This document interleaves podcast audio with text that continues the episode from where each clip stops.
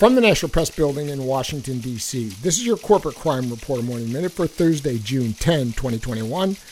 I'm Russell Mokhiber.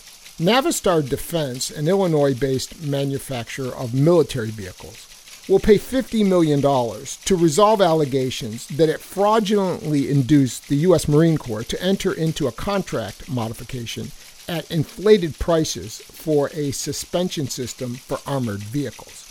Federal officials allege that Navistar knowingly created fraudulent commercial sales invoices and submitted those invoices to the government to justify the company's prices.